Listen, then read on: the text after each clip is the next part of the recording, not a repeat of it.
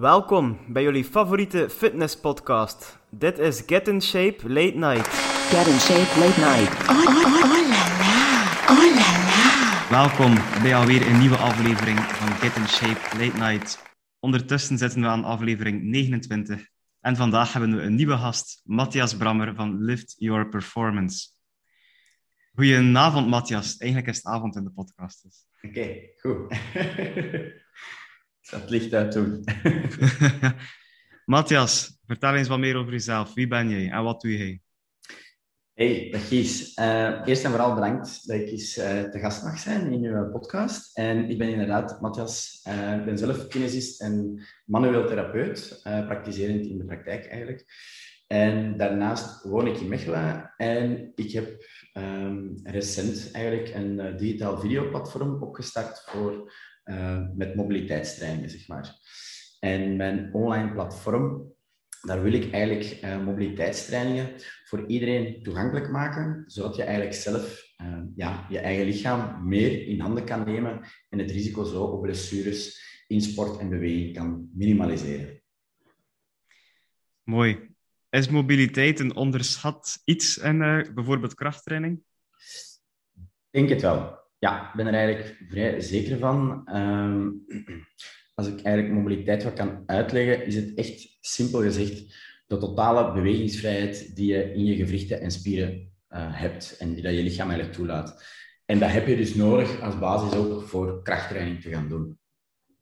En op die manier is het ook dus de basis die je moet hebben om pijnvrij te zijn, maar ook om progressie te maken. Je kan het echt bekijken als de lichamelijke fundering naar beweging toe. Dus eigenlijk bijvoorbeeld, neem nu, ik heb een klant, uh, ik laat die squatten, die techniek zit perfect, maar die klant raakt niet diep genoeg, is dat waarschijnlijk vaak een mobiliteitsissue, of niet? Ja, klopt. Want als je eigenlijk niet in staat bent, of dat merk je toch, om doorheen je volledige bewegingsbereik uh, te gaan bewegen, dan zal je lichaam elders dienen te compenseren. Meestal een zone erboven of eronder.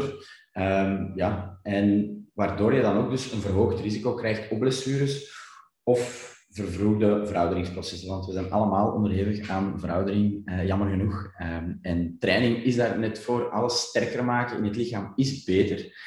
Um, dus dat is super interessant.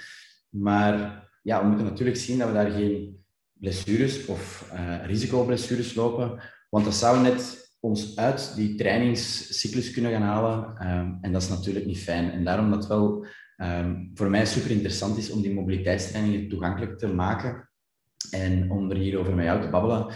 En dat geldt dus ook echt wel voor jong en oud. Ik ben er zelf ook schuldig aan van echt 0,0 op mobiliteit bijvoorbeeld. Hey.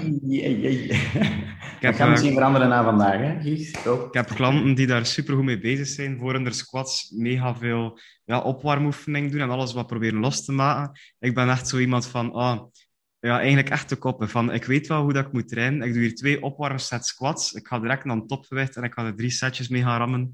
Eigenlijk het domste dat je kunt doen, waarschijnlijk.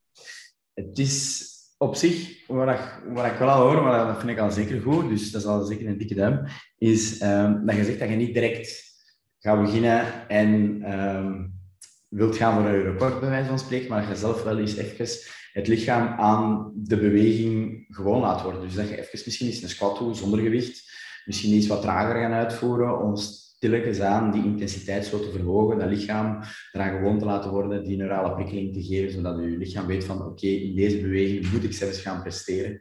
Uh, en dat je daar dan naartoe gaat. Dus dat is eigenlijk ook wel een vorm van mobiliteit op zich heel specifiek dan voor je squat te gaan integreren.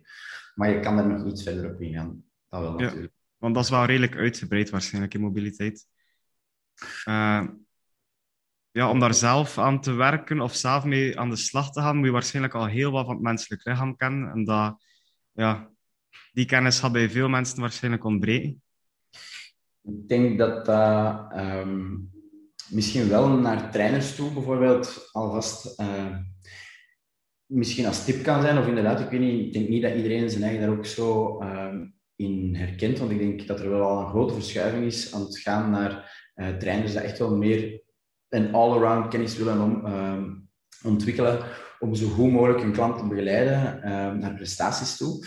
Maar dus echt naast het richten op de, de leids, uh, de borstspieren, echt de grote oppervlakkige spieren, um, en deze sterk en functioneel maken, denk ik dat het ook heel belangrijk is om te kijken naar de kleinere bewegingen, die dat bijvoorbeeld rond de ruggengraat plaatsvinden, tussen de ribben. Um, en die lokale bewegingjes die dan mogelijk zijn, die mobiliteit ervan is eigenlijk essentieel om ook te onderhouden, even te prikkelen, um, los te houden.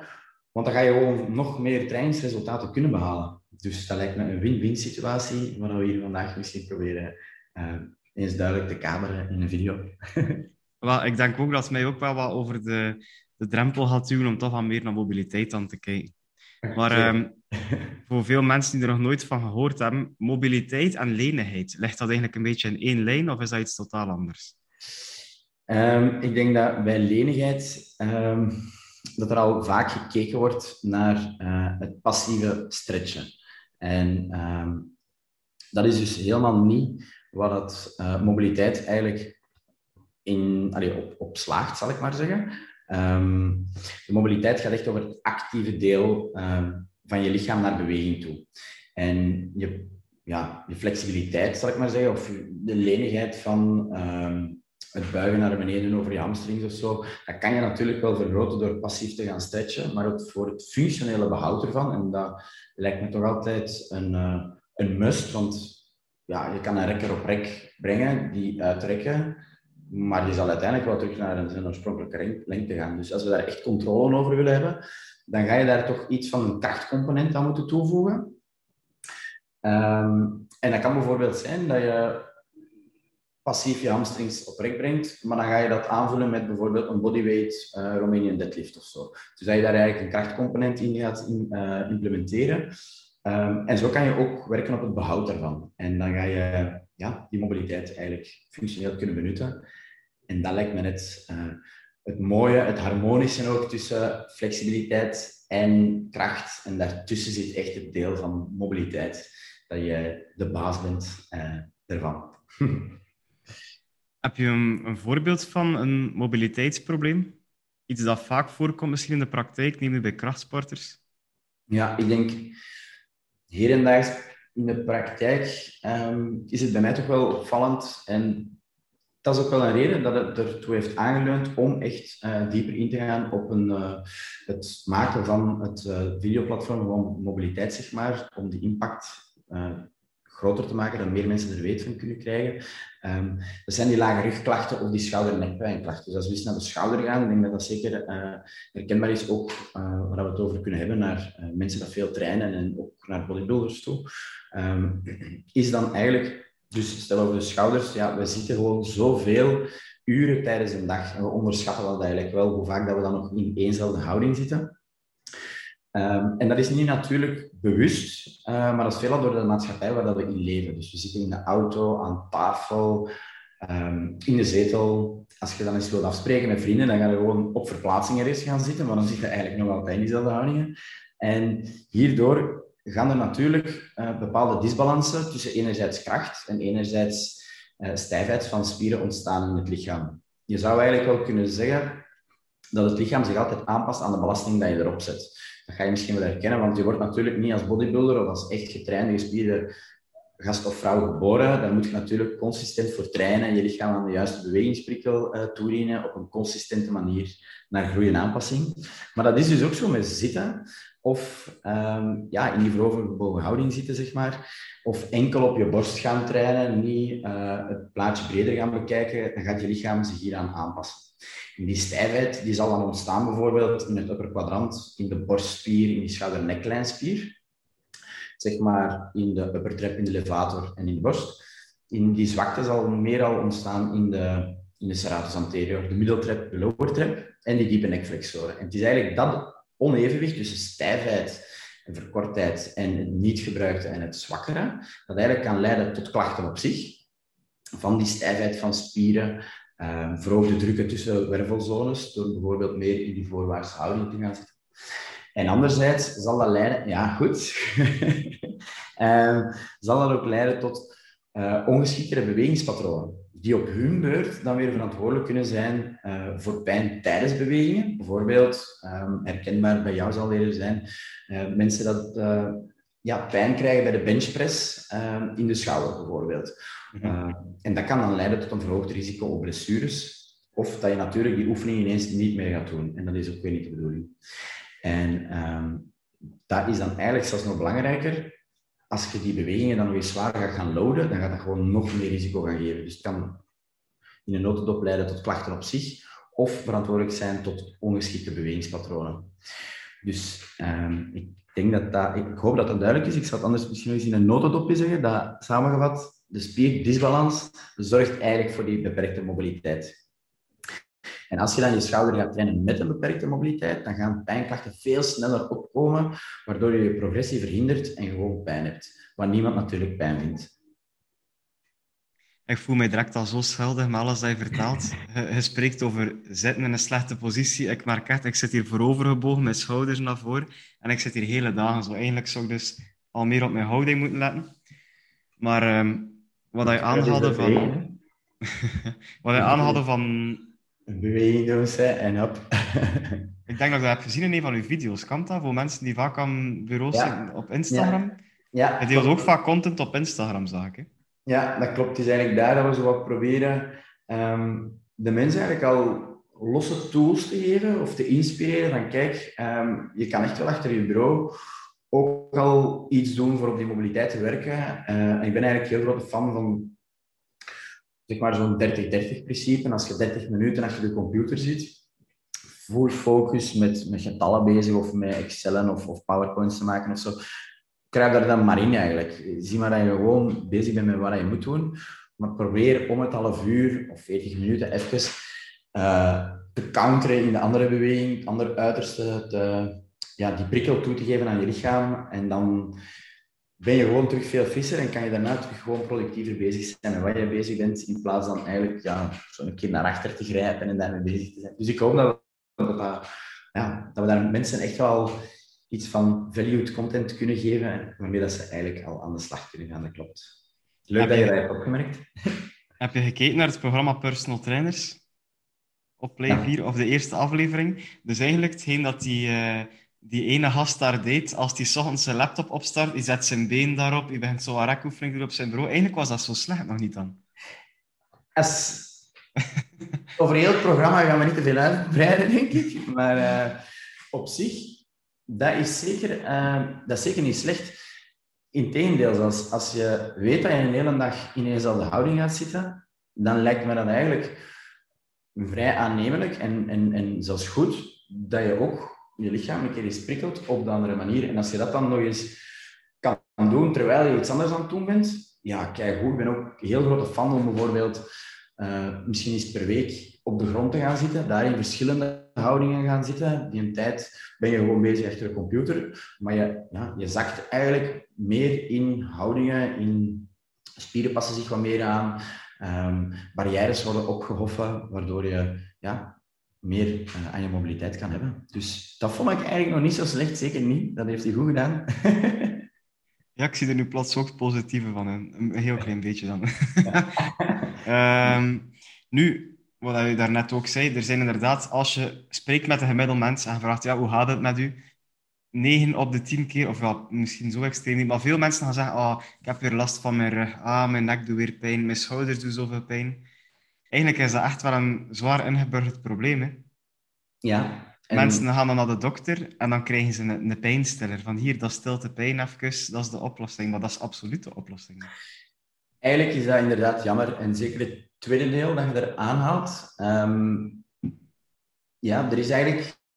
Ik heb ooit van een, uh, van een prof... Um, heeft hij sowieso de pijnparadox uitgelegd. En ik vond dat super interessant. En dat wil eigenlijk kort zeggen dat ja, je lichaam is gemaakt om te bewegen. En als je pijn hebt zeg maar, uit een blessure, dat kan een klein ontsteking zijn, dan moet je natuurlijk het natuurlijke helingsproces even de tijd geven. Maar het is wel door beweging dat je weet of dat die beschermingsreactie nog nodig is. En als we dat dan ja, gaan onderdrukken of stilleggen of uh, gaan zeggen van we gaan dat niet bewegen, dan zitten we eigenlijk te lang vaak in die uh, beschermingsreactie, waardoor dat we eigenlijk niet gaan bewegen. Want de sleutel ligt eigenlijk in de beweging, denk ik. En die is veel goedkoper ook, die oplossing. Hè? Mhm. Kijk, er was vanochtend uh, iemand in de gym. Uh, die was met 140 kilo aan benchen. Zegt ja, kun je mij een keer spotten? Zegt ja, ik train niet meer zo zwaar als vroeger. Want ik heb vorige week drie inspuitingen gehad om zenuwen plat te leggen. In mijn rug. Omdat ik altijd rugpijn heb. Ik heb er niet op ingegaan. Omdat ik daar waarschijnlijk nog twee uur ging over discussiëren. Maar toch, ja. toch echt erg hoe dat de medische wereld de dag van vandaag op rugklachten en nekklachten en zo inspeelde.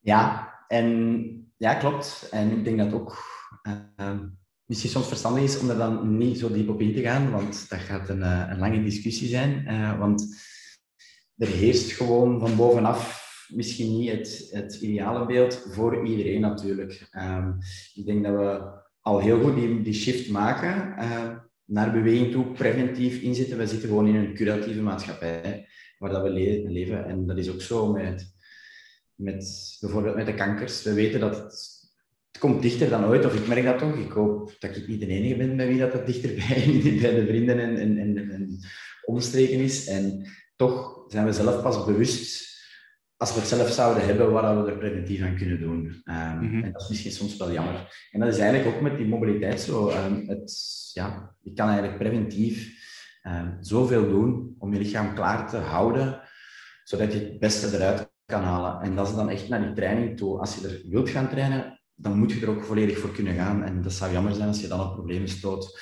of die gewoon opzij schuift en toch verder doet. Want ja, ik denk dat je toch langs de eindstreep ooit gaat passeren. En dan is dat vaak erger. Eigenlijk kun je het wat vergelijken met een gastric bypass. Hè. Dus mensen willen gewicht verliezen, maar willen er de moeite niet voor doen. Dus gaan ze een operatie gaan doen, waar dan ze uiteindelijk toch geen baat bij hebben, want ze, gaan, ze weten nog niet hoe dat ze beter kunnen eten. Hetzelfde met mensen met rugklachten als ze iets direct laten opereren aan de knieën of in de rug. Terwijl dat ze eigenlijk kosten naar een kinesist geweest zijn en gewerkt hebben om hun lichaam daarop voor te bereiden of steviger te maken. Dat is meer uh, long-term uh, resultaat uiteindelijk. Hè? Ja, exact. Je moet het inderdaad ook short, middle en long term ook gaan bekijken. Hè? En daar zit echt een gedragsverandering in, een life change. Maar dat is hier deels dat je er klaar voor moet zijn en dat ook wilt integreren, stap voor stap, met de succeservaringen eigenlijk, hoe je zegt. En sommige zaken door de medische wereld, die zijn daarvoor ook niet slecht, dat die zo kunnen ingrijpen op momenten dat het echt nodig is, of echt uh, voor snelle verandering kunnen zorgen. Maar we mogen daar niet afhankelijk op blijven leunen. Ik vind eigenlijk een heel goed voorbeeld uh, naar steunzolen toe. Die kunnen zeker helpen, um, maar probeer toch ook gewoon zelf die voetspieren een beetje aan te spreken en te versterken. Want het lichaam past zich, zich aan en wordt sterker. Dus probeer toch op zijn minst die actieve component erin te houden. Want anders ga je echt alleen maar verder op die passieve steuners. Maar dat kan ook op medicatie, op steunzolen, op, op operaties kan dat eigenlijk. Dan ga je meer daar naartoe getrokken worden. En dan wordt die stap gewoon veel groter. Um, als ook die shift in, het hoofd dan moet gebeuren, dat soms onmogelijk lijkt dan. Um, trouwens, interessant ook met de rug. Beeldvormingen zijn geweldig zijn super accuraat. Geweldige uitvoering, uh, uitvinding. Maar dat wil niet zeggen om iedereen met minste rugpijn meteen natuurlijk onder die, die, die, die beeldvorming te gaan kijken. Want 98% bijna van de rugpijnen zijn nog altijd niet uh, perfect te fitten zeg maar, aan wat ze zien. Dus dan gaat eerder uit een belastingbelastbaarheidsverhaal eh, komen um, en geef het lichaam ook terug de kans om zichzelf zelf te herstellen en te laten helen. En dan ga je echt vaak ook zelfs zekerder staan. Eigenlijk. Ik heb dat hier gedaan, ik kan dat, die mindset wordt veel sterker. Uh, en dan ja, denk ik dat dat wel gezond is. Wel, hoe je dat nu aanhaalt van die steun, zo, dat doet mij terugdenken. Ik heb nog uh, vijf jaar triathlon gedaan. Maar dan had ik nog nooit van mobiliteit gehoord of nog nooit langs geweest bij een kinesist. En daar, iedereen die issues had bij het lopen aan zijn knieën of aan een andere spier, uh, ging allemaal achter steunzoon, maar was eigenlijk nooit daarmee verholpen. Ze zagen het allemaal als een wondermiddel, maar dat helpte echt voor niemand. Eigenlijk moest ik dan gewoon gezegd hebben, ga langs een kinesist, kijk voor de juiste oefening om, om je lichaam aan te passen aan je belasting. Dat ging eigenlijk een betere oplossing zijn. Maar dat wist ik dan nog niet. Nee, maar voilà, kijk, dat is het lichtje hier in deze avondpodcast nu. Hè? dus naast kine, kinesist, dus eigenlijk naast mensen gaan helpen in uw praktijk, heb je dus ook een online platform opgericht voor mensen te helpen met hun mobiliteit, juist? Ja, klopt. En hoe gaat dat in zijn werk? Ze betalen een maandelijkse fee en dan krijgen ze toegang tot video's? Of... Ja, inderdaad. Ehm, het is natuurlijk nu zijn, zijn, zijn kinderschoenen, zeg ik nog maar. Allee, uh, omdat we, zijn nu sinds 22 februari online gegaan. Natuurlijk ervoor wel al keer aan gewerkt, een jaar of zo. Um, en het videoplatform biedt nu inderdaad op uh, maandelijks fee dat je betaalt eigenlijk, of je kan ook drie maandelijks of een jaar uh, een abonnement nemen, zeg maar. En heb je toegang tot een hele database van video's die dat we eigenlijk ook updaten. Dus dan blijf je altijd toegang krijgen tot de volledige content. Um, en dat zijn eigenlijk ja, allemaal mobiliteitsgerichte video's. Um, ik doe die zelf mee. Um, en ik probeer zelf ook veel educatie te geven. Dat je weet wat je moet voelen, waarom dat je iets doet. Uh, want ik denk echt wel om iets te, te educeren, om iets te leren beseffen waarom dat je iets kan doen, dat je dan ook dat sneller zelf ook eens zal integreren. En de video's zijn eigenlijk op verschillende, um, ja, zeg maar, basis uh, ingedeeld. Um, dat je echt wel meer naar een release video kan kiezen, die dat meer spanning gaat loslaten. Dat is meer een iets uh, langere stretch dat soms in wordt aangehouden. Met dan uh, fijne aaneenschakeling met dynamische bewegingen op de wervels en de zones erboven en eronder van de zone dat je kiest. Als ook heb je meer dynamisch, dynamischere flows, die dat je dan weer uiteraard meer s ochtends of in de dag kan doen om een energieboost te geven, om uh, de dynamischere uh, gang door de flow te laten gaan. Um, en dan hebben we eigenlijk ook een heel kine-gedeelte um, verfilmd, zeg maar. Zodat we echt doelgericht uh, testjes dat je kan doen op de nek, de schouder. Uh, het is ook altijd personen ingedeeld, dat ik beter net verteld, sorry. Uh, maar ik zet er altijd diep in. Maar, uh, dus dat je echt elke zone van je lichaam kan testen naar zijn bewegelijkheid toe, dus naar de mobiliteit ervan toe. En dan kan je zien waar je op faalt. En daar heb je dan bijhorende video's bij als losse oefeningen die dat ik mooi uitleg, kort, echt een breakdown zal ik maar zeggen. Um, en daar kies je dan uh, degene bij die dat het meeste beperkt zijn of die dat je het meeste moeite kosten. En zo heb je eigenlijk een eigen behandelplan dat je kan opstellen. En zo kan je zelf, door die consistent te gaan uh, toepassen, want dat is eigenlijk uh, de name of the game, dat je echt wel gaat merken dat je een drastische verbetering erin kan krijgen. En dan kan je dat gewoon hertesten en zien van oké, ik kan dat afvinken, dat lukt mij nu wel mooi, dat ik mijn arm naar boven kan brengen, dat dat hier niet, geen impeachment gevoel heeft bijvoorbeeld. Um, en dan kan je, als je de tijd wilt nemen, een andere zone van je lichaam eens uh, uitspitten om je daarin te verbeteren. Um, naast die drie delen hebben wij ook filmpjes um, gemaakt voor achter de bureau. Dus echt gericht op de bureauwerker. Korte pauzes, kort, korte uh, mobiliteitsflows die je kan toepassen achter het bureau. En zo proberen we eigenlijk een, ja, echt een, een plaats- en tijdsonafhankelijk platform aan te bieden dat je echt kan uh, voeden op de noden die je nodig hebt uh, om op die mobiliteit te werken. En uh, ja, ik denk dat dat een goede aanzet was van ons platform om daar zo mee te starten. Hm. Dat klinkt eigenlijk echt wel interessant. Maar nu ben ik ook heel zeker dat er heel veel mensen gaan zijn die naar deze podcast kijken of luisteren, die daar koppen aan zijn. Die gaan zeggen, maar ik heb geen issues, ik train perfect. Um, denk dan zo'n mensen dan enkel maar naar zoiets zouden grijpen als ze effectief klachten hebben. Maar dat is niet de bedoeling waarschijnlijk. Hè? Nee. Hoe kun je mensen overtuigen die geen klachten hebben van toch aan hun mobiliteit te werken? Ik hoop enerzijds met het begin van de video van um, het is de basis. Um, en je kan beter voorkomen dan er nadien eigenlijk ja, op moeten stuiten op een beperking, op een letsel en dan eigenlijk een hele uh, terugval te moeten doen uh, en er dan echt doelgericht op te gaan werken.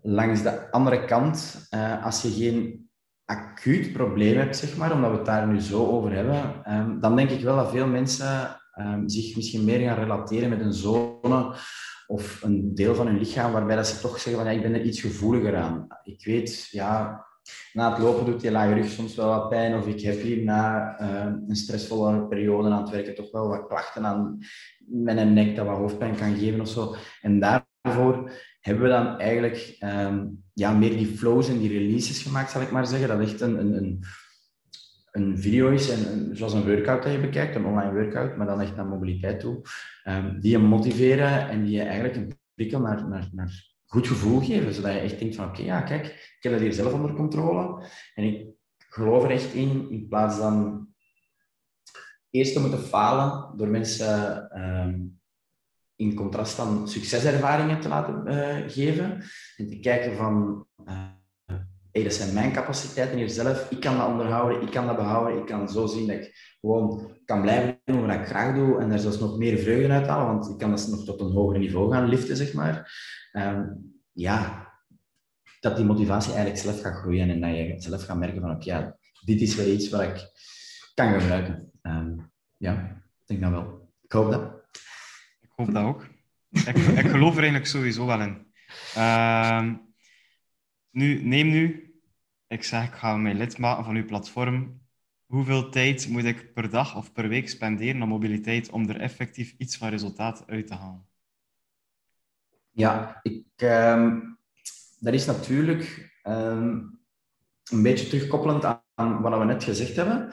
En het feit dat we natuurlijk in een hele drukke maatschappij leven, waar de tijd echt kostbaar is, um, is er natuurlijk ook geen uh, one size fits all. Dat, bestaat gewoon niet. Dat bestaat niet naar, uh, naar niks, denk ik eigenlijk. Um, dus ik denk dat als je aan de mobiliteit wilt uitwerken, um, dat er eigenlijk twee zaken fundamenteel zijn van heb je een probleem, dan zou ik echt op die, die, die testen en dan die target, zeg maar, dat nu op ons platform werkt, dat je echt kijkt van oké, okay, ik kan hier specifiek uh, mijn probleem gaan achterhalen en ik weet ook, die oefeningen zijn daar doelgericht voor om dat te verbeteren.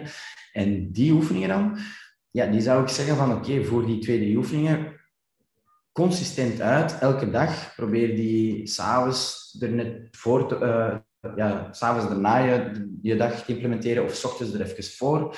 Um, om dan te kijken van oké, ik heb daar verbetering in. Maar daar ga je echt consistent mee aan de slag moeten gaan. Um, maar dan moet je het niet te breed nemen. En heb je dan geen acuut probleem, maar heb je weer die, een zone waarbij je weet van hier ben ik gevoeliger aan, dan zou ik eerder naar zo'n flow gaan kijken. En dan zou ik zeggen, als je daar al twee tot drie keer per week toe komt om jezelf daarop te tracteren en je, uh, je lichaam die prikkel naar mobiliteit op een low-load, dat is een low-load manier van trainen, zeg maar, um, naar mobiliteitsverbetering te geven, um, dat dat echt wel al voldoende is. Het is niet de bedoeling om dat je elke dag die flows erbij moet gaan doen, om dan uh, je sport er nog bij te gaan doen in dat drukke dagplanning. Dat, uh, dat hoeft zeker niet. Het is natuurlijk ook weer anders. Ben je iemand die zwaar traint, maar eigenlijk uh, als dagwerker fungeert? Of ben jij iemand die zwaar traint en eigenlijk de dag met financiën bezig bent achter de computer? Dat zijn dan ook weer twee uitersten van personen uh, die dat hun lichaam ook anders kan gaan aanvoelen en die ook in een andere vakje terecht gaan komen naar oplossing toe. Uh, dus hoeveel tijd moet je daarbij doorbrengen? De tijd dat je nodig hebt om je lichaam beter te laten worden, denk ik. Mm-hmm. Dus dat kan eigenlijk gaan van elke dag vijf minuutjes naar elke dag een half uur of meer. Ja, ah, meer dan een half uur denk ik dat zeker niet nodig zijn. Ik heb ook mijn flows zo opgericht dat die echt um, doelgericht werken. En ook als je een paar oefeningen kiest, kan je echt wel met drie, viertal oefeningen um, tot max 20 minuten zeker al een heel groot effect hebben, twee, drie keer per week. Hoeveel tijd steek je zelf in mobiliteit? Natuurlijk ben ik ook niet heilig. Niemand is heilig. Uh, dus het is ook niet voor elke training dat ik ga doen of uh, dat ik een hele mobiliteitsflow ga doen. Maar ik probeer wel naar opwarming toe um, specifiek die mobiliteitscomponent daarin te gaan zetten. Dat is zeker wel. En ook, wat ik eigenlijk zelf heel veel deugd uh, aan heb, is ik probeer dagelijks, en zeker op de dagen dat, dat echt drukke dagen zijn, zeg maar, um, probeer ik oftewel iets van cardio in de ochtend te doen. Uh, hier thuis hebben we uh, een cross-trainer staan, dus ik probeer daar even op te zitten voor even die kop leeg te maken, toch uh, een mentale boost hebben, zeg maar. En dan, oftewel, meer iets rustiger naar een mobiliteitsflow. Ja, doe heel goed ochtends, zeker eens aanraden. Volgens mij zijn zelfs meer met mobiliteit bezig dan dat je denkt. We zijn bezig met video's te maken voor dat platform. Ja. Uiteindelijk zijn die oefeningen ook aan het uitvoeren. Ja, dat kan je er niet vergeten bij te halen. En ik heb natuurlijk ook wel het voordeel, um, de mensen dat ik train in de praktijk, daar beginnen wij altijd met uh, mobiliteit. En ik train wel uh, zeker één reeks altijd mee. Uh, dus dat is eigenlijk ja, superleuk om te doen. Omdat je dan zelf eigenlijk in beweging blijft en jezelf kunt tracteren op een bewegingsprikkel waar je goesting in hebt.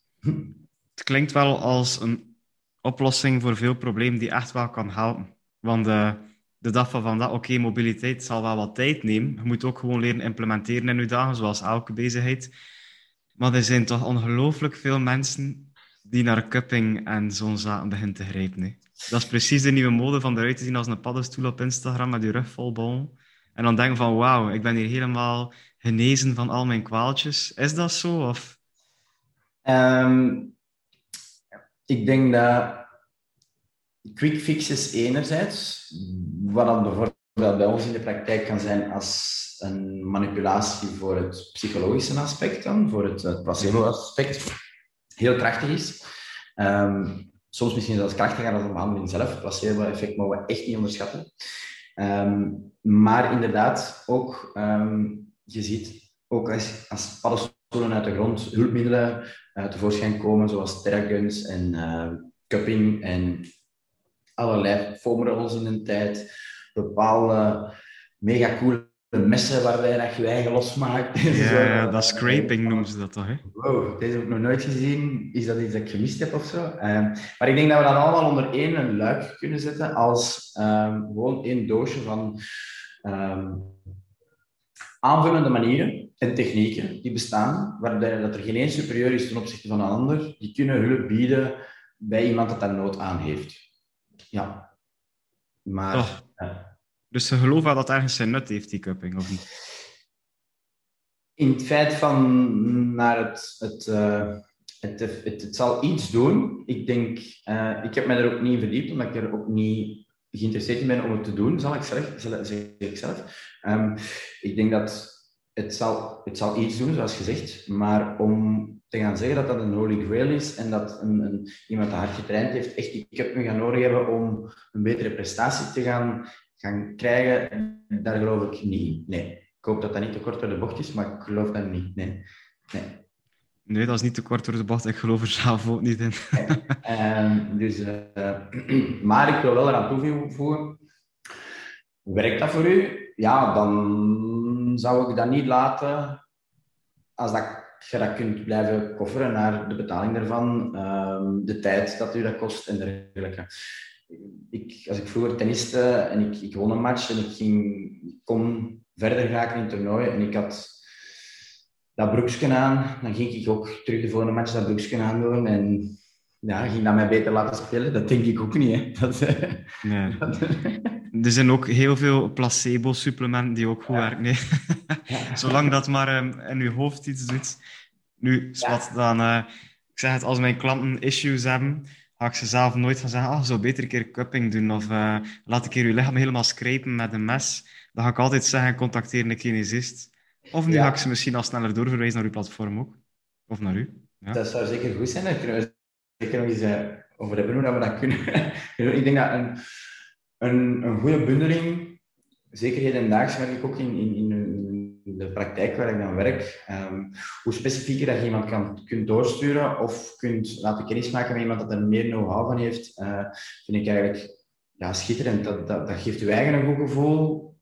De persoon over wie dat gaat, of de, in kwestie, die apprecieert dat keihard, want je zou eigenlijk vaak denken, ik wil niet dicht bij mij houden. Dus ik moet zien dat ik dat zelf allemaal goed kan om uh, die persoon te houden. Maar dat is eigenlijk niet waar. Die heeft superveel respect voor u. Uh, als jij die doorverwijst, uh, ik merk dat toch als ik die doorverwijst naar iemand anders, uh, dan kom je ook veel sneller terug met, met, met, een ander probleem. En ik denk dat dat het leuke is aan onze job op een andere manier.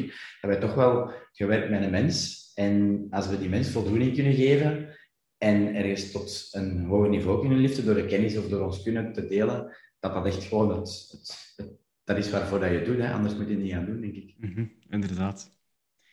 Uh, uw platform, voor nog eventjes daarover te spreken, noemt Lift Your Performance, juist? Ja. Uh, ik zag dat die lift in dik gedrukte letters stond. Is dat omdat je meer recht op krachtsporters of niet per se? Nee, niet per se. We hebben lang nagedacht over de naam. En ehm, ik wou eigenlijk een naam die dat misschien ook in, in een andere taal ook wel zo kan zijn. Dat, dat is eigenlijk nog wel een droom om het te gaan uitbreiden buiten uh, de Belgische of, of de, onze taalgrens. Um, en ik vond lift eigenlijk een, een, brede naam om eigenlijk iets te laten horen te laten gaan. En zoals wij nu bezig zijn, dat kan aanvullend zijn naar krachttraining, dat kan aanvullend zijn naar ja, iemand die daar gewoon bepaalde klachten heeft, wat passiviteit, en die daar misschien graag gewoon wandelt als, als, als activiteit van het leven. En met dit dan net vrij kan blijven in zijn lage rug. Um, en dan vond ik lift eigenlijk wel tof. Maar omdat lift, die naam natuurlijk niet vrij was. En dan hebben we natuurlijk andere liftbedrijven die dat die naam hebben toegeëigend. Iets passiever natuurlijk, die uh, hebben daar Liftwear Performance aangekoppeld om echt toch wel de performance te verbeteren. Uh, nog één vraagje daarover uw video's. Zijn ze in het Nederlands of in het Engels? Nee, in het Nederlands. Dat is in het ehm, Nederlands, ja. Jammer genoeg kan ik... Ja, mijn Engels is nog niet zo... Ik ben niet zo'n talenknobbel. uh, dat, dat niet.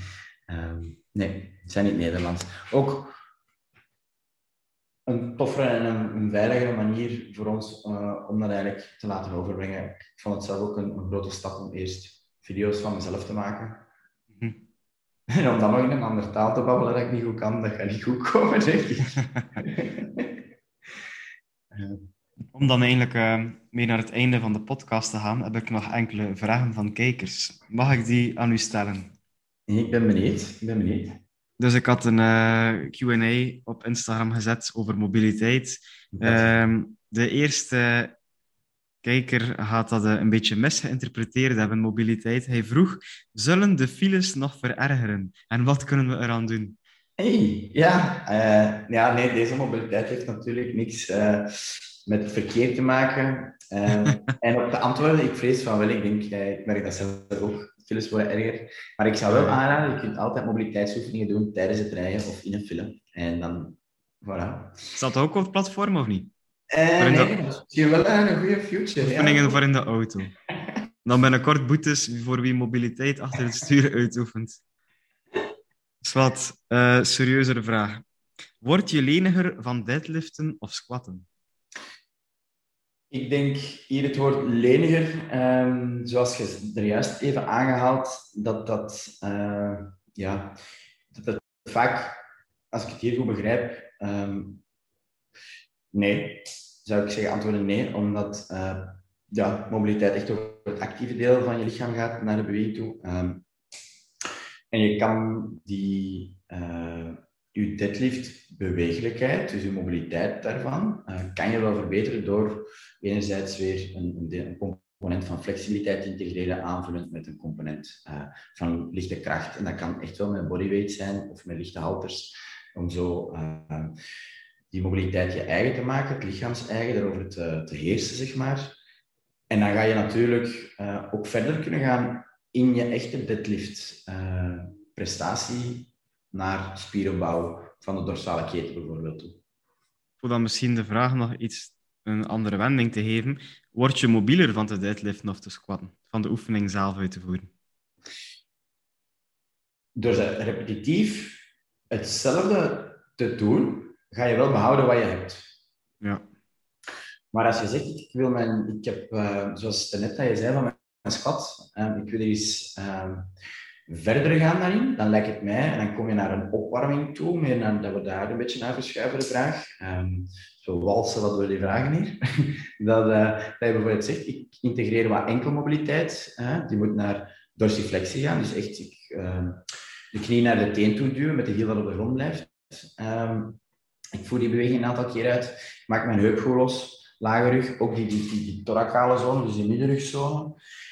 En dan ga je bijvoorbeeld zeggen, ik heb hier een klein beetje mobiliteitswinst gemaakt, die bewegingsvrijheid, die spanning is daaraf, van die, van de stijfheid van de spieren, die bindweefselstructuren, want het is niet alleen spier en bot uit we bestaan, maar veelal meer ja, bindweefselstructuren, fasciastructuren, dat super interessant is, uh, waarin dat de botten eigenlijk ophangen. Dus die maak je allemaal wat bewegelijker, die hydratatietoestand gaat er beter in komen.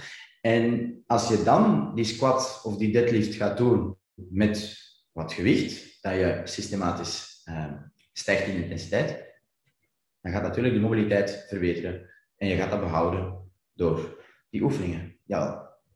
Alright. Echt mooi verwoord. Je spreekt echt vol passie. Ik vind het echt leuk om naar te luisteren. Dank, dankjewel. Ik vind het eigenlijk nog ja, wat tof om bij jou in een podcast te zitten. Dat. En dat is al een goede ervaring. Nog drie vraagjes. De volgende vraag was... Dead hang bij pull-up of onder spanning houden? Uh, We gaan dan over Ja. de onderste beweging gaan. dat... ehm, ik denk eigenlijk ik dat ver op dat je wilt werken. Ehm, ik vind dat echt wel een, ook een, een goede oefening, die uh, scapulaire push-up, denk ik. Ja, zo zou ik die eigenlijk eerder meer noemen. Ehm, en ik denk dus, als je daarop wilt werken en je bent er bewust van, dan is dat het beste, denk ik. Hè? Dus het eerste gedeelte van die, die, die pull-up is die scapulaire pull, zeg maar. eh, waarbij dat je echt, dat wordt ook vaak onderschat, hè? dat is echt wel zwaar. Ehm, en supergoed voor ja, ehm, die leds, die serratius, die middeltrap, lowertrap, die rhomboïde een beetje te gaan activeren. En van daaruit een, een gecontroleerde pull-up is ideaal. En ziet, lijkt mij veel beter dan ehm, u naar boven te zwingen in een of andere eh, ja, samurai-beweging, zeg maar. Maar ik denk ehm, wat het het beste is, ehm, zou ik zien dat je het gewoon op een gecontroleerde manier doet. Dus ik heb zelf eh, wel regelmatig getraind met het optrekken, terug laten zakken tot een gecontroleerde positie, dat je echt weet van oké, hier ga ik in die dead hang positie gaan komen, gecontroleerd loslaten en terug je daarin zetten en dan met naar boven gaan. Of net gewoon eh, enkel die scapulaire bewegingen, lijkt is ook een supergoeie oefening gewoon zelf en wordt vaak onderschat. Ja. Dus een eh, gecontrole- gecontroleerde dead hang is eigenlijk de beste optie dan. Of... Ik weet, ik denk af naar welk doel je wil gaan. Hè? Ja. Dus, ehm, Maar ik denk dan ook eerder, als je een pull-up die onderste beweging in spanning gaat houden, dat je gewoon je range of motion ook heel wat gaat verkorten. En dan net dat laatste deel, dat eigenlijk dat net goed openrekt, wel nog redelijk belangrijk is, of niet? Want ik weet nog in de CrossFit, in CrossFit training werkten ze altijd veel op scapular retractions, dat je daar echt eh, super hard Ja, maar ik kan me wel vinden in, in hoe dat je het dan verwoordt. Ja. Ehm, dus veel is van de- het, het, het, het belangrijke ook altijd eh, te kijken naar welk doel, waarom dat je eigenlijk zou gaan, doen. En dan Dus het hangt af van het doel uiteindelijk. Ja, altijd. Ja. Vind ik toch eh, in dat functie je moet kijken. Ehm, ja. Eh, dan de volgende vraag, dat je waarschijnlijk al redelijk ruim beantwoord hebt vandaag. Be- belang van warm-up stretch voor iemand die een sedentaire job heeft. Wel grappig dat mensen altijd terug naar die stretch verwijzen als ze horen over mobiliteit, toch? hè? Ja, ja, inderdaad. Ik denk dat dat een heersende eh, drempel is die dat we over gaan moeten gaan gaan. En die dat ik, eh, ja, dus het eerste deel van de vraag, belang van een warm-up ehm, zonder de stretch. Ehm, heel belangrijk. Ik denk dat ehm, ja, het lichaam niet voorbereiden op iets wat je wil gaan doen en waar dat je eigenlijk zelf wil in presteren, zeg maar, dat kan die opwarming niet in missen, want anders dan ga je er gewoon blindelings in gaan. En dat kan wel eens goed nog goed, maar dat kan ook eens heel slecht aflopen. Ehm, en ik denk naar opwarming toe, denk ik dat het belangrijk is om, als je dan zegt van oké, een, sedentaire job, eerst en vooral de opwarming, ik denk dat het belangrijk is, je lichaamstemperatuur, ehm, je hebt zo'n rampprincipe dat tegenwoordig eh, wel in de literatuur wel eens naar boven komt, waar, ik wel zeker goed in kan vinden, omdat dat heel doelgericht eh, kan gemaakt worden. En eh, dat je hartslag omhoog laat doen, je spieren warm laat worden, eh, ook die neurale activatie eigenlijk eh, naar boven brengt. Dat is eigenlijk meer in die R. eh, dat wil zeggen de race, dan de activatie, de spieren gewoon voorbereiden naar de beweging toe. Dan de, de M, de mobilisatie. Super interessant. Ehm, dus focus je op de bewegingspatronen die je gaat doen. Ja, ehm, jumping jacks ehm, gaat voor eh, een squattraining niet echt eh, een goede opwarming zijn, lijkt me logisch. Terwijl dat uit psychotische schouder misschien wel mobiliseert, maar daar ook weer niet op de juiste manier. Ehm, en dan ehm, de P gaat eigenlijk over het gradueel stijgen van de intensiteit. Dus ik zou een goede warm-up eh, zeker eh, onderstrepen. Pak daar even de tijd voor ehm, en vergeet dat niet. En dan ga je gewoon op veel meer genieten van je beweging. Ja, zeker belangrijk. Ehm, en daar kan die mobiliteit dan weer zijn nut in hebben. Ehm, om weer die barrières waar daar restricties zijn, waar ik in het begin zei, als je op grotere spieren gaat focussen, dat je ook uh, tijdens je opwarming met mobilisatie op die kleinere uh, vrichtjes mee naar de ruggengraat, uh, rond de ribben, die schouderrotatiebewegingen, zeg maar, dat je die er even implementeert, um, zodat je die bewegingsvrijheid hebt. En dan gaan die grote spieren, die vaak over grote delen van het lichaam lopen, um, die gaan gewoon veel beter kunnen functioneren en je gaat er gewoon veel meer uithalen. Dus waarom zou je het niet doen? En dan naar sedentaire job, dat deel van de vraag, dan zou ik kijken, ja, dat is in die voorovergebogen houding, dan hangt het af upper body of low. upper body of low. Om uh, die zones zeker even te openen. Hè. Ja. Maar right. kunnen we nog eens een hele podcast over houden zelf, zo, over een goede warm-up. Dus uh, zeker voor, uh, bereid. Alright. Dan misschien nog het belang van een stretch. Dat is niet echt belangrijk als opwarming voor een training? Of ik zou een dynamische stretchcomponent in een opwarming lijkt me zeker goed, omdat dat ook weer, dat gaat dan meer gaan focussen op de excentrische um, en het mogelijk maken van, oké, zit ik hier met barrières? Als we dat op een dynamische manier gaan doen, dan gaan we ook weer kijken van, dat zit weer die, uh, die spiertemperatuur dat we gaan stijgen, je ziet met een activatiecomponent, um, afvalstoffen er wat uitgehaald, bloedcirculatie wordt gestegen. Dus ja, lijkt me nu natuurlijk niet het slimste, om een passieve borststretch te gaan doen voordat je een borsttraining gaat doen. Of dat je je kuiten passief gaat stretchen voordat je gaat gaan lopen. Mhm. Dat lijkt me natuurlijk helemaal niet eh, de beste. Dan kun je het beter niet doen, denk ik. Right. Um, dan nog een laatste vraag. Ja, manieren om thuis je enkel mobility te verbeteren. Testen. Testen, testen. Eerst testen. Eerst testen. Zoals op het platform staan testen. Uh, testen, meten, weten, testen, hertesten. Zoals bij jou komen, je meet iemand, je geeft uh, een traject en je hermeet. En hier is er ook testen, doelgerichte oefeningen hiervoor doen. Voor de enkele heb ik er een aantal gegeven en voor opgesteld. En dan uh, zou ik aanraden, zoals ik ergens in het begin dat we gezegd hadden, van kies dan twee, drie oefeningen die dat het meeste aankomen probeer die dagelijks consistent toe te passen en dan ga je zien dat je daarop verbetert. En dat ga je dan doen door de hertesten. Um, ja.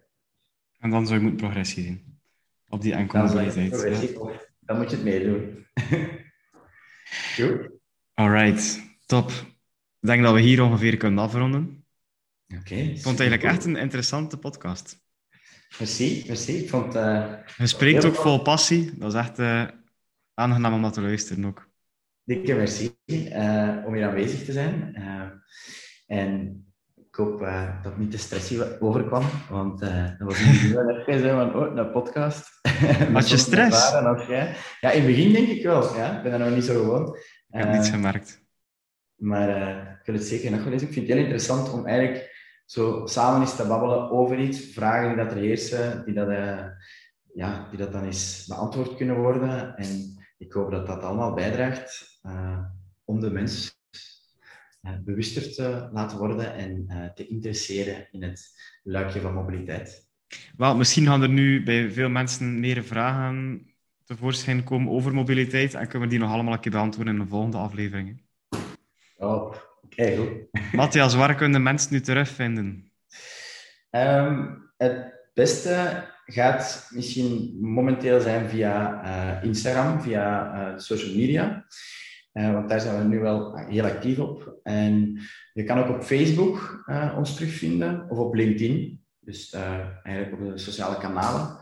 Um, en daar op Facebook hebben we ook een, kan je gewoon met ons chatten. en dan gaan we altijd problemen, proberen zeker die, ja, ik zal maar zeggen, stuur gewoon vragen als je interesse hebt, als er vragen heersen dat we die kunnen oplossen. Er is echt geen drempel dat je moet overstappen om tot bij mij te komen, wil ik zeggen. Ik ben eh, heel toegankelijk. Alright. En eh, zoeken ze dan best naar Matthias Brammer of naar Lift Your Performance? Lift Your Performance of eh, Matthias Brammer, dat kan allebei. Daar staat ook, uh, ik denk dat M onderscore Brammer is. En daar staat ook een verwijzing naar Lift Your Performance. alles kan. Top. Matthias, bedankt om hier aanwezig te zijn. Super bedankt om hier te zijn. Ja. En tot een volgende keer. Oké, okay, Gies. Dikke merci. Heel fijne avond nog. Bye bye. bye.